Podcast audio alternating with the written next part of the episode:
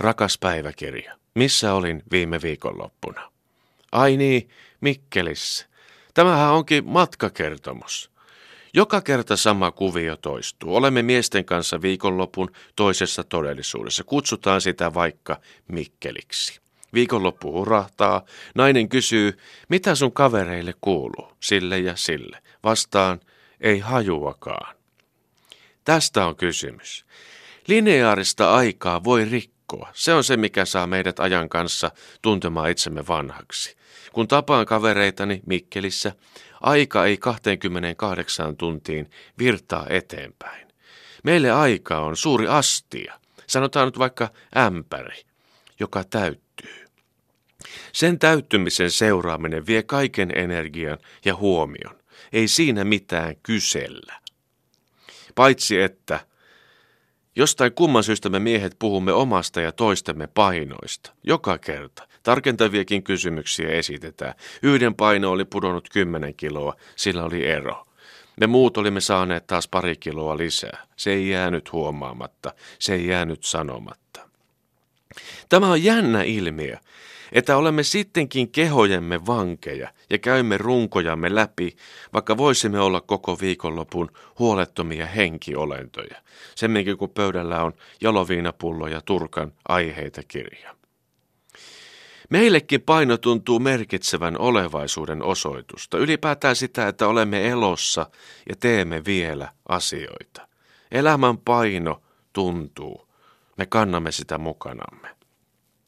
No viikonlopun ehdoton huipennus oli se, kun hissi ei suostunut liikahtamaan. Sama hissi, joka on aina ennen suostunut kuljettamaan meidät neljä kohti taivasta, alkoikin ulvoa kuin palosireeni ja kehotti lihojamme liikahtamaan hissistä ulospäin. Se oli merkki. Finnair alkaa punnita meitä matkustajia lentokentällä matkalla koneeseen.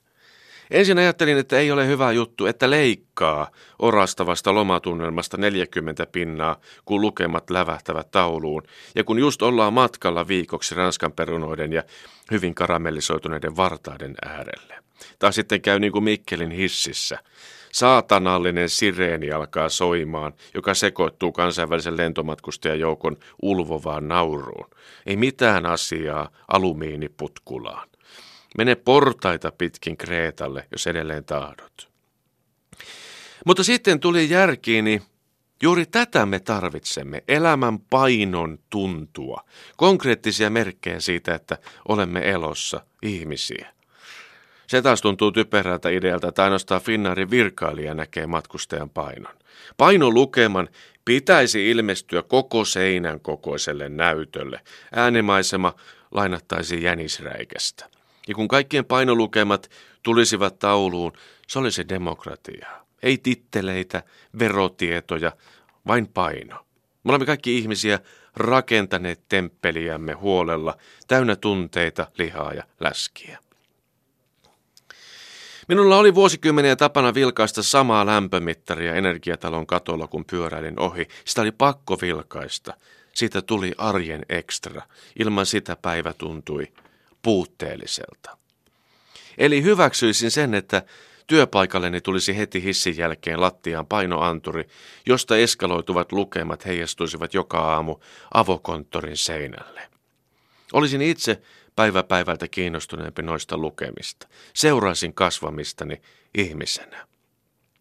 Ja julkisuus istuu tähän.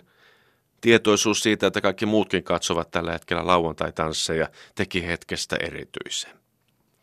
Paino muistuttaa olemisesta. Voi se paino kertoa siitäkin, että joku on poistumassa.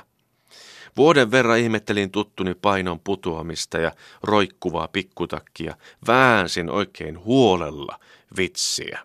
Sitten hän kuoli syöpään, sanakaan sanomatta.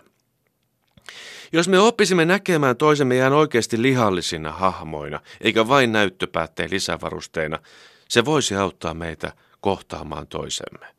Emme pystyisi katsomaan toistemme läpi, kun juuri olisi kerrottu taululla tulijan paino, painoarvo, kenties jopa kehon koostumus.